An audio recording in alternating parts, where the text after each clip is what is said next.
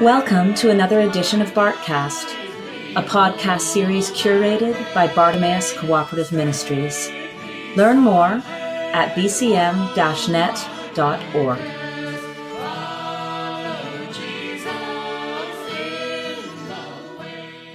OCO, that's hello in my native language. Um, it means not just hello, but a deeper spirit of welcome and hospitality. Um, and it's important for us to speak our native languages, to reclaim our own languages. Um, our work for Native liberation um, connects across all social justice issues and all restorative solidarity work. Um, I thank this conference for um, inviting me and inviting so many of us of Native heritage to this year and to past years. Um, people of Native heritage um, need to feel seen, heard, and supported. Uh, genocide runs deep um, within us, within our bloodlines, within our people. Um, and we celebrate that we are alive today because we have survived genocide. Um, genocide is about erasure, it's about invisibility, it's about forced assimilation. And I also think this conference because you all constantly um, are aware of the land um, that you're on, whose land that you're on, and that we're on stolen land. Um, the US, we often call it a nation of immigrants, but it's not a nation of immigrants because immigrants ask permission to enter the land of another. And many people have never asked permission to live on Native people's lands and live according to the Native people's rules and customs. Um, so I thank you for um, for the work you all do um, to remember that and to lift that up. And there's so much work you do around um, Indigenous rights and the land back movement and working for Native liberation. Um, as John shared some in my introduction um, about some of the work that I do, um, I'm also the daughter of an incarcerated um, father who, who died of suicide after coming home 10 years ago after his last um, sentence. Um, my dad is of Scottish ancestry, my mother is Native. I'm also a queer woman who was raised in the US South in a conservative Southern Baptist tradition and a convert to Catholicism. Um, today um, or this evening, depending on what time zone you're in, um, we'll be discussing incarnational engagement with restorative solidarity um, in, in and between red, black, and brown communities. And I hope to touch on different pieces around contemplative activism, holy resistance, and evolutionary hope, and what it live, what it's like to live that out. So I thank you for joining me on this journey um, and for engaging in this work together. Um, so as an overview, um, in the next 40 minutes or so, I will be talking about restorative solidarity and contemplative activism, the sacramental value of resistance and protest, characteristics of contemplative activism, stories from the field from some of my work, um, relationality and connecting that is essential, and how we sustain ourselves in this chaos and in this mystery that we're in. So I always start with uh, contemplation. Um, contemplation is what awakens us to a new awareness of the divine indwelling. It is when our own being and the divine being become more and more mysteriously interwoven. It invites us into a direct experience of God. We know that whenever we gather as people in spaces like this, or in protest, or where two or more are gathered, um, that God is there. Um, and contemplation invites us into this experience. I didn't learn what contemplation was growing up in church. Um, honestly, I didn't know what contemplation was until 12 years ago when I started the process of becoming a Catholic nun. The early desert mothers and fathers and monks were practicing contemplation in the early church, and contemplation is coming back to our consciousness now. Um, Thomas Keating and the Centering Prayer movement um, has been evolving over the past decades. And some of our teachers, like Thomas Merton, Evelyn Underhill, Cynthia Bourgeault, are, are helping to reemerge a contemplative movement. And I think contemplation is returning today because there's a hunger for spirituality that makes sense about what we know in our world today, about connecting science and spirituality, connecting creation and evolution, um, and making religion relevant again. Um, so I think we have to come together. Um, we have to understand the spiritual dynamics. Um, we have to have a healthy ego. Um, this contemplation is for everyone. Um, it's not tied to one particular religious tradition. And mysticism is a birthright for every single person. We have often diminished religion into a social construct that just makes us feel better. In the Catholic Church, we often say, you know, we're taught to pray, pay, and obey. Um, and contemplation invites us to something deeper. Um, but contemplation isn't just therapeutic either. There's a cosmological dimension um, to contemplation and to social justice and restorative solidarity work. It requires that we get uncomfortable for God to bring about the kingdom of God. Um, and I believe that if we don't radically remake religion, we're not going to make it through these next hundred years. Every world religion is currently dying out as we look in churches, mosques, and synagogues across the world. And we're invited to create something deeper. Um, I think this pandemic has uh, invited us to look for more depth and meaning to make more sense of our world and what the Spirit is inviting us to do into it. Um, contemplation is a prayer without words. Um, it's an entering into, it's a presence. Um, the prayers that I learned growing up, they were often difficult for me. The words were complex, uh, it was too hard. Um, in contemplation, I get to let go of the words and just enter into this presence. And by entering into that presence, um, that's how we can awaken um, into a deeper unity, unification with the Creator.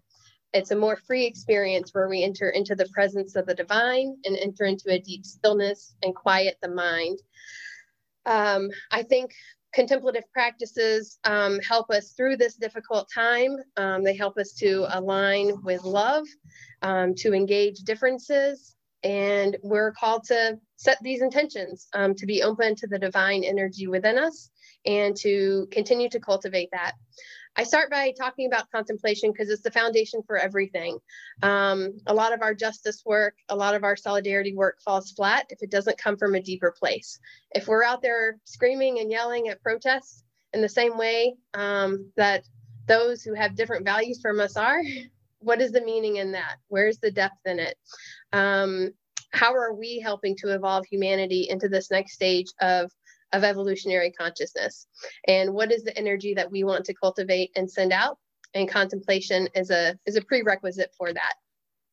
Um, so um, again prayer contemplation and engaging in solidarity building and justice work it isn't therapeutic. It's not just something to make us feel better. Um, and sacred activism is more than just meditating in the morning and going out to protest or serve a meal to the hungry. Activism is a sacred path in and of itself uh, when we find God and the Spirit in that, and it calls us to bring our unique gifts of healing to a hurting world. And there is this cosmological dimension that goes beyond words um, in our social justice work, where we alchemize with each other and we bring each other to a higher energy. And I think by engaging with people who are different from us, especially um, our, our relatives, our friends, our colleagues in red, black, and brown communities, um, there's that alchemization process accelerates at a different rate when we're able to do that. Um, it does require that we engage with the chaos and mystery of this time. And contemplation is this deep engagement with the world. It's like Jesus's encounter with the Samaritan woman at the well, where we can only learn through diversity um, what it means to be whole and what it means to be living into our wholeness, uh, to living into the fullness of our humanity. Every Christmas, I always think about how much we diminish Jesus into this um, um, into this person that was um, not so human, and uh, just thinking about yeah, human. Uh, Jesus had these human desires, attractions, addictions, energies. Like, if how do we make Jesus more and more fully human in all things? And also, um, as Jesus engaged in the political divisions of his time, I think about the political divisions of our time and how do we interact with the fullness of our humanity and try to see the fullness of the humanity in other people in this time. And I think we do it through love. Um, if love is not at the heart of our work, we have to do a self reevaluation. Uh, we have to connect on the lines of humanity for the values that we all share. Um, even those who cause violence and harm to other people. And I believe that most people do share these same values at the core of their being of, of love, of peace, of compassion, of forgiveness, and of hope. So, three things that help me to deepen these realities when I engage in acts to help me find God in all things are intention, attention, and repetition. So, that's in setting the intention to be open to the divine energy within us this means aligning ourselves with divine mystery and divine love. And this is how we enter into the next stage of evolutionary consciousness. Um, the next stage is attention. So, what we give our attention to reflects our values and it also shifts our consciousness. And the last is repetition. So, prayer cultivates and sends positive energy out into the world. It is our way of being in relationship with God or the divine and with each other. And we know that these energy fields forever change when we cultivate and send that energy out. So we repeat it over and over again and the ways that we have learned and the ways that we are learning to deepen and grow in relationship and to create this world that we want to see. Um, I've been thinking a lot this past year about the sacramental value of resistance and protest. Um, this picture here is of the Black Indians of New Orleans who usually come out on Mardi Gras morning, which would be this coming Tuesday. Um, and who are not masking, who have chosen to take the high road and are um, have what we call bow down, have bowed down for the for the common good, um, and will not be coming to the streets because it will make people gather. Um, but they pay tribute to the Native Americans that helped the runaway slaves in New Orleans, and they have helped to teach me these connections between resistance and sacrament. And so sacraments are where God is present and made manifest and sacraments require a physical component, an incarnation of an act or an action.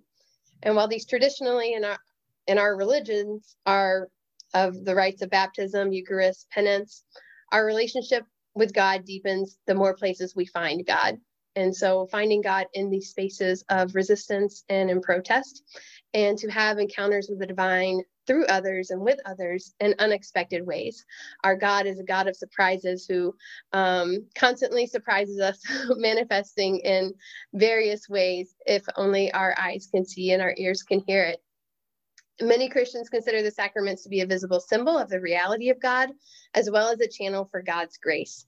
And from the protest of Black Lives Matter movement to political engagement, such as voting to elect officials who can make decisions to move us more towards creating a world where all can be done on earth as it is in heaven, um, we can be this channel for God's grace. Um, we start with the sacrament of reconciliation, which is just telling the truth and starting there. So acknowledging that we are racist people, we are on stolen land, wherever it is, beginning with that confession. Um, and these uh, resistance acts and protests are visible sign of the reality of God in the world um, and transform our consciousness to evolve new realities that are aligned with divine mystery and divine love. Uh, so some questions to ponder that I'll put in the chat later before um, some of you go into small breakout rooms um, is, you know, how do we imagine this world that doesn't yet exist? And if all oppression has been created by us, then we as humans can uncreate this oppression.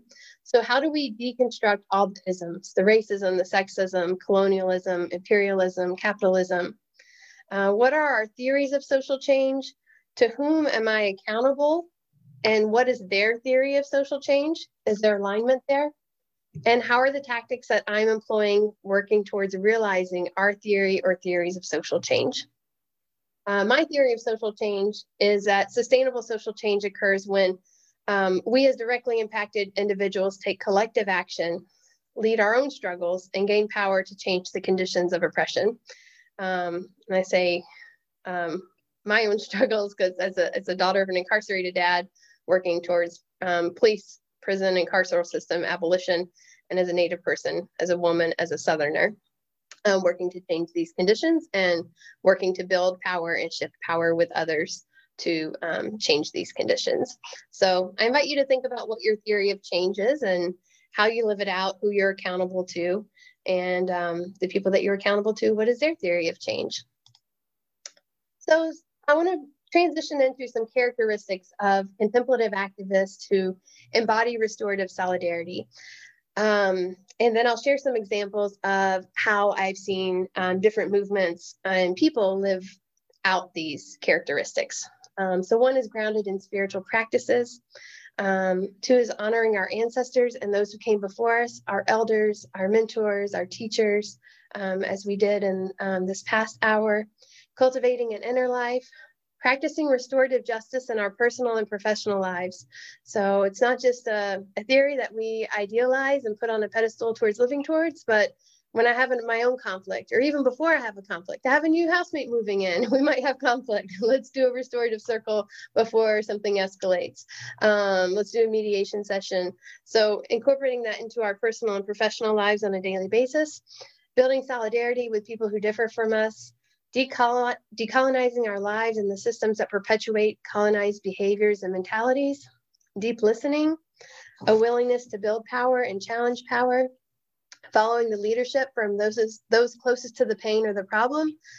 In any movement, those who are closest to the pain are closest to the solutions. People know what they need for their own liberation, and we have to support them in moving towards that and asking them what they need and finding ways to support them if it's not if we're not one closest to the pain. Uh, genuine relationship building, cultivating community, having an ever evolving and deepening of our political analysis, our values and language, taking risk, holding on to hope, and working to liberate ourselves and others. And I'll put these in the chat at the end as well in case you want to talk about any of them in your small group. So moving into some of the movements I've worked with that have embodied these, um, these are the Mardi Gras Indian chiefs of New Orleans. Um, some of them, there's about um, 30 Black Indian um, tribes in New Orleans. These are people of um, African heritage and Native heritage who pay tribute to the Native Americans that helped the runaway slaves nearly 300 years ago um, in the Mississippi River Delta and Gulf South of the United States or Turtle Island. So these, um, every year they create um, these large suits um, that weigh hundreds of pounds um, that are hand sewn a new suit every year um, to pay tribute to the to the natives that helped the runaway slaves people who were enslaved. Um, there's a 300 year history of brutality um, by government by the police of new orleans on the mardi gras indians um, this picture you see here was in City Council chambers in 2005. And at the podium speaking is Big Chief Tootie Montana. He was known as the chief of all chiefs. And he was there at the podium talking about police brutality that happened on the Indians earlier um, that year on what we call St. Joseph's Night. So, St. Joseph's Night is a feast of St. Joseph, a Catholic holiday usually celebrated by Sicilians and Italian folks in New Orleans. But the Italians were working class people in New Orleans, and they had that day where they could um, parade without a permit on St. Joseph's Day.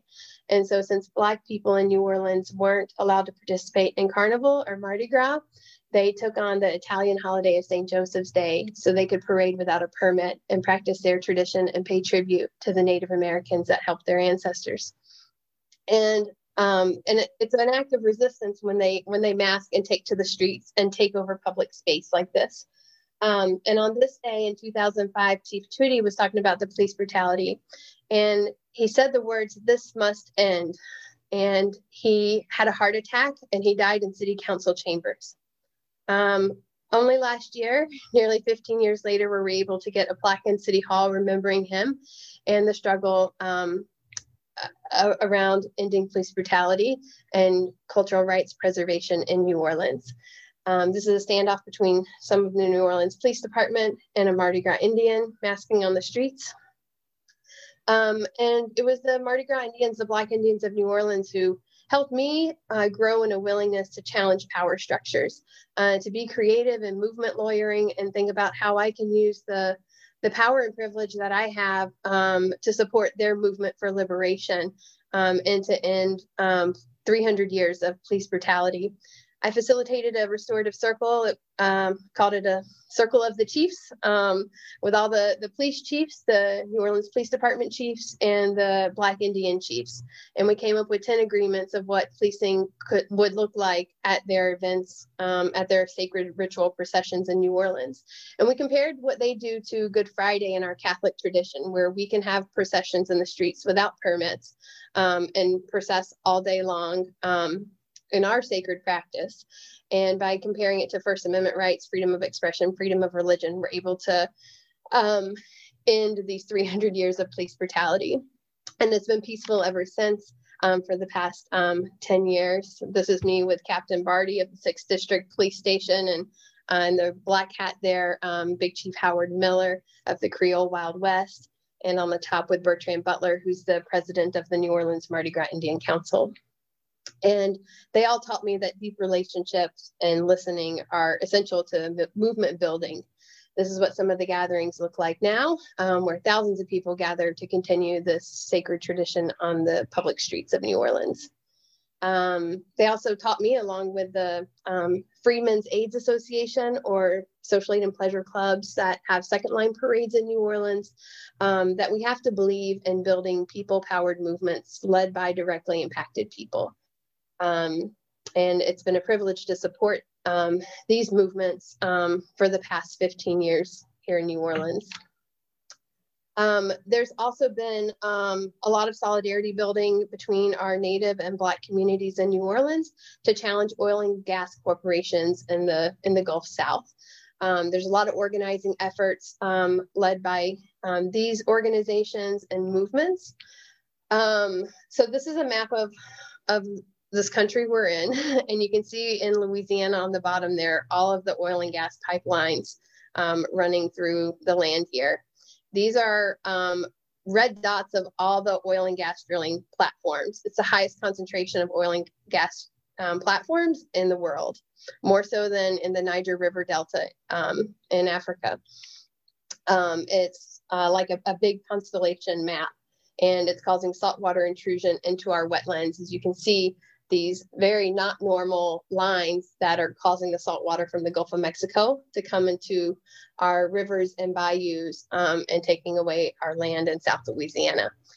Um, and this is a long history. This is a map of the plantations um, along the Mississippi River Delta, which are now um, where a lot of the oil and gas pipelines are. The same um, blue blood money that comes from these plantations are now running the oil and gas um, plantations pipelines and um, use a lot of inmate labor or slave labor. The 13th Amendment didn't abolish slavery, it just said um, slavery is legal as long as you're convicted of a crime. Doesn't mean you did the crime, you just have to be convicted of the crime. And um, it's it's created what we call Cancer Alley. These are all of the petrochemicals um, that are released into our our soil, our air, and our water um, along the Mississippi River um, from New Orleans to Baton Rouge. And so it's new chemicals that are coming into our our ecosystem. Um, people are getting sick and dying. Um, this is a little town called Norco, Louisiana, where you have a kids' baseball field and an elementary school right next to this petrochemical plant, breathing in um, all of these um, petrochemicals. Um, these are gas flares right in residential neighborhoods, mostly um, lived in by Native and Black people in Louisiana. Along with the pollution, there's also a lot of petrochemical industry accidents um, and violations of EPA standards. The Louisiana Bucket Brigade distributes these buckets where residents can collect their own um, air and water and soil samples to send into the EPA to report violations. Um, and oftentimes, whenever the oil and gas industries um, have uh, an accident, they use prison labor um, of people who are currently incarcerated or enslaved um, to clean it up um, putting their lives at risk and getting paid two cents an hour, the same rate they get paid to pick cotton at Angola prison. Um, so that's one example of Black, Brown, Indigenous um, uh, solidarity um, work, um, and also working a lot with the United Houma Nation, Rise St. James, and different groups that are uh, leading this movement um, to hold uh, these corporations accountable. Um, a lot of my movement training um, came from the School of the Americas Watch. Some of you are familiar with this movement in Fort Benning, Georgia, um, uh, founded by Father Roy Bourgeois and a number of others to remember the um, many Catholic um, martyrs and um, thousands of people who were killed at the hands of paramilitaries and dictators that were trained at the School of the Americas by U.S. tax dollars um, at Fort Benning in Georgia. It was the large, the world's largest annual protest, um, spanning decades, um, still happening, but on a much smaller scale now. Um, but this is where I learned how to do a lot of movement support and trained a lot of um, law students and lawyers and organizers in uh, direct action and uh, civil disobedience, nonviolent training, and movement lawyering. Um, this was a, another movement that taught me a lot about contemplative activism was our the movement to save our church st augustine. St augustine was the first black catholic church in the united states. Um, it was a native american burial ground and a slave burial ground. Um, the cross here on the right here is the tomb of the unknown slave to remember all the slaves that were buried here. Um, and in 2005 after we lost our physical homes during hurricane katrina um, we had a very racist archbishop who set our church parish to close. So people were going to lose their spiritual home. So we occupied the rectory for a month. Um, we refused to leave. We changed the doors, locks, and boarded up the windows. Um, so the property managers from the archdiocese couldn't come in, and the archbishop couldn't come in. we held a 24/7 vigil of the um, of the rec- of the sanctuary um, until we were able to keep the parish open but this was the um, the first um, black church in the United States, the first integrated church where slaves and free people of color and white people all worshiped under the same roof. The Church of Homer Plessy from Plessy versus Ferguson, and a lot of other civil rights leaders. Um, the first order of black nuns, the Sisters of the Holy Family, were founded here, and has been an act of um, spiritual um, you know contemplation and spiritual resistance. I think redefining what we mean when we say contemplation and what it, the various forms it can look like um, that aren't just sitting on a meditation cushion in silence. Um, i know I'm, I'm, running up on time here so i'm going to go a little um, quicker through these but a lot of learned a lot through supporting the movement for black lives. Um, this was um, after alton sterling was murdered in baton rouge. Um, training um, hundreds of, of law students in how to monitor and document um, police misconduct and preparing for litigation against um, law enforcement. And um, over the years have trained more than 1,500 movement lawyers and law students in how to do movement support, taking the lead from system impacted people and from community organizers.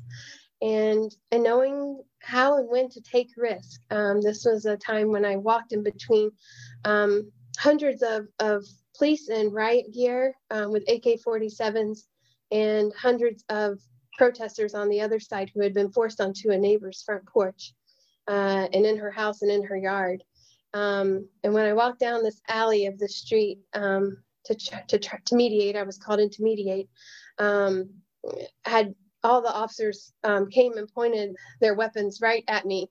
Um, and so knowing when to when and how to take risk and to um, to think you know intentionally about how and when our role is. Um, i knew that if i went to the actual protest i would probably be pushed onto the ground there. And i could be of no use to anyone. Um, but entering the way that i did and um, also trying you know using my own um, privilege and power being aware of it and how to um, have conversation with the police. Um, while it didn't end non-violently, there was no bloodshed and no one died. Um, another example is the case of the 504 Queens. 504 is our area code in New Orleans, and these were 30 Black grandmothers who were um, who were watching the movie Harriet Tubman. Many of you may have seen the movie Harriet when it was in theaters um, a couple years ago, and they went to go see the movie Harriet. Uh, bought their tickets in advance, and two hours into the movie, three white workers came and told them they had to leave the theater, that they didn't have proper tickets. Um, and they did have proper tickets. Um, two hours into the movie, the white workers turned, they tried to start physical altercations with these grandmothers and uh, turned the lights on two hours into Harriet and um, made the women leave the theater. Um, the women called me and I said, Well, racism sucks. Like, I'm sorry. I don't know what to do. Like, it's everywhere. This stuff happens all the time. And not knowing what, um, what I could actually do. I'm like, I do civil rights litigation. I know about police accountability. I know, um, you know, about, you know, prison abolition. Um, but I've never done any, what am I going to do against AMC theaters? and, um, I called my, a mentor of mine. He said, Allison, just ask them what they want. And so I said, all right, y'all come over and I'll cook some food. And we sat at my kitchen table and I put up the butcher block paper and I said, what does justice look like for you? And we brainstormed these 10 demands um, that they wanted um, for what happened to them and put together a demand letter and we got all of it plus some more. So we got 20,000 free tickets for all of the, all the students in the area to go see Harriet Tubman for free.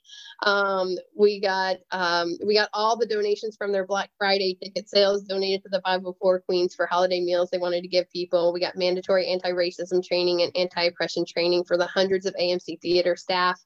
We got a written apology letter um, that was made public um, we had 200 um, free movie tickets for them to take the Black girls they mentor to the movies throughout the year. We got a change in AMC's practices and policies and supervision um, and additional customer service training. And we got the three white workers fired and mental health money for all of the women who were impacted. Um, and so I think it was just a, an invitation to take risks. To like when you think you can't do something, just ask what people want. It's a very simple thing. What does justice look like here? And um, we limit our own creativity, and so to to not limit our creativity and for ask for what what the people want. Um, this was another movement. Um, New, uh, Louisiana is one of was the only state where you can be wrongfully convicted by a non-unanimous jury and get life without parole in prison, and was a campaign I led um, a couple years ago um, to overturn a Jim Crow law that was 138 years old. That um, also led us to have the highest wrongful incarceration rate in the country and it was the largest um, ballot initiative our state had ever had and we organized with only eight weeks of notice after it passed through the legislature. so I started the campaign as a statewide campaign manager with just a title and no money. And we ended up building up a staff statewide of 600 people, 600 door knockers, um, mostly all paid public housing residents to go and door knock and get out the vote. And in a red state like Louisiana, we got 67% of the vote to overturn a Jim Crow law. We're now working on the retroactivity of that law. Um, so this was our Yes on Two campaign. Um, I'll talk a little bit more about cultivating community here, um, but I want to close this section with this quote from St. Augustine um, that hope has two beautiful daughters. Their names are anger and courage anger at the way things are, and the courage to see that they do not remain the way that they are. And these guys on death row that I've been visiting for 16 years have taught me so much about hope and holding on to hope um, in the face of anger and really having the courage to change things. So, again, these are the characteristics from some of these movements and activists that I think really embody restorative solidarity and what that looks like. Um, I'm going to close it a little bit about relationality and connecting.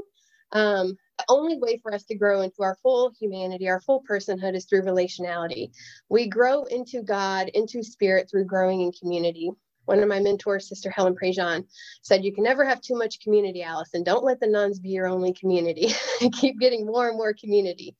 Another mentor, Bill Quigley, said, You know, there's no solo justice acts, everything is done in community.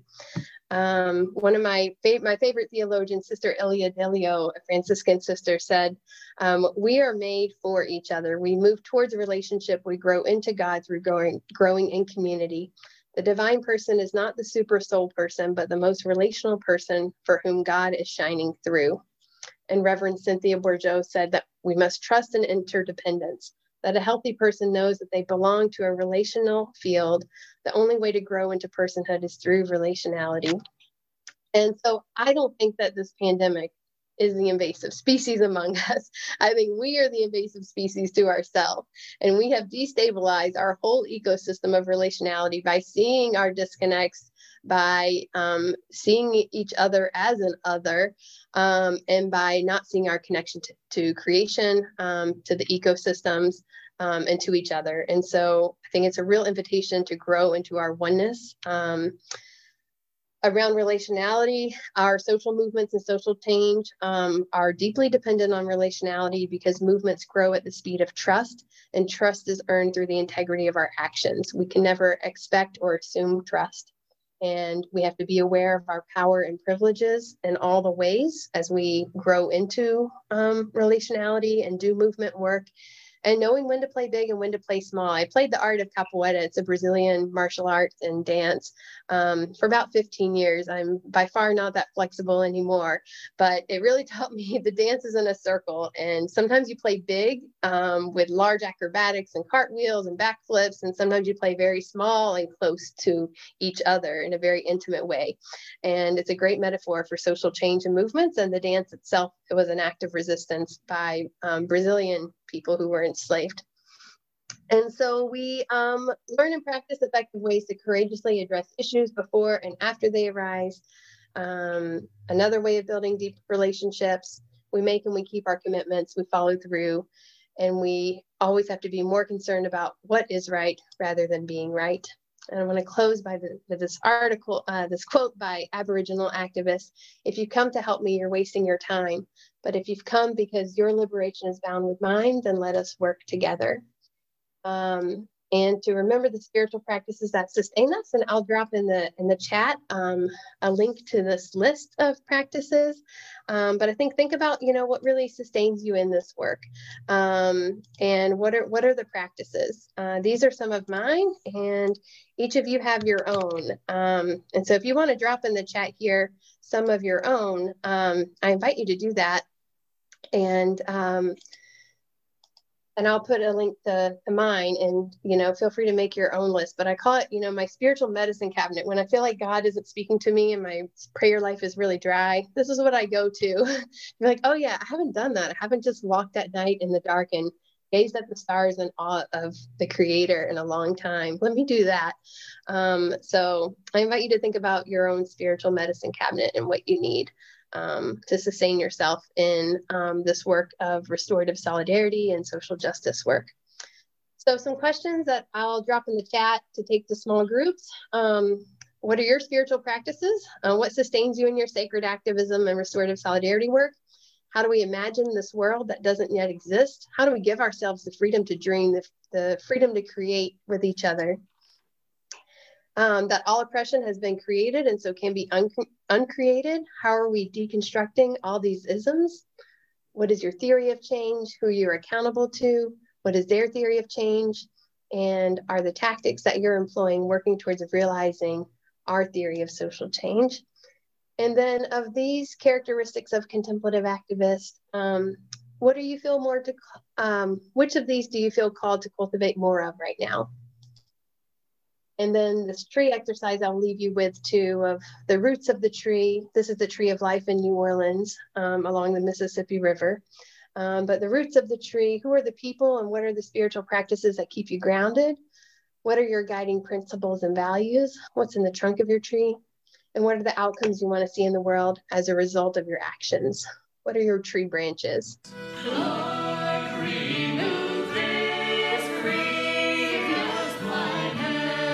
You have been listening to the Bartcast, produced by Bartimaeus Cooperative Ministries.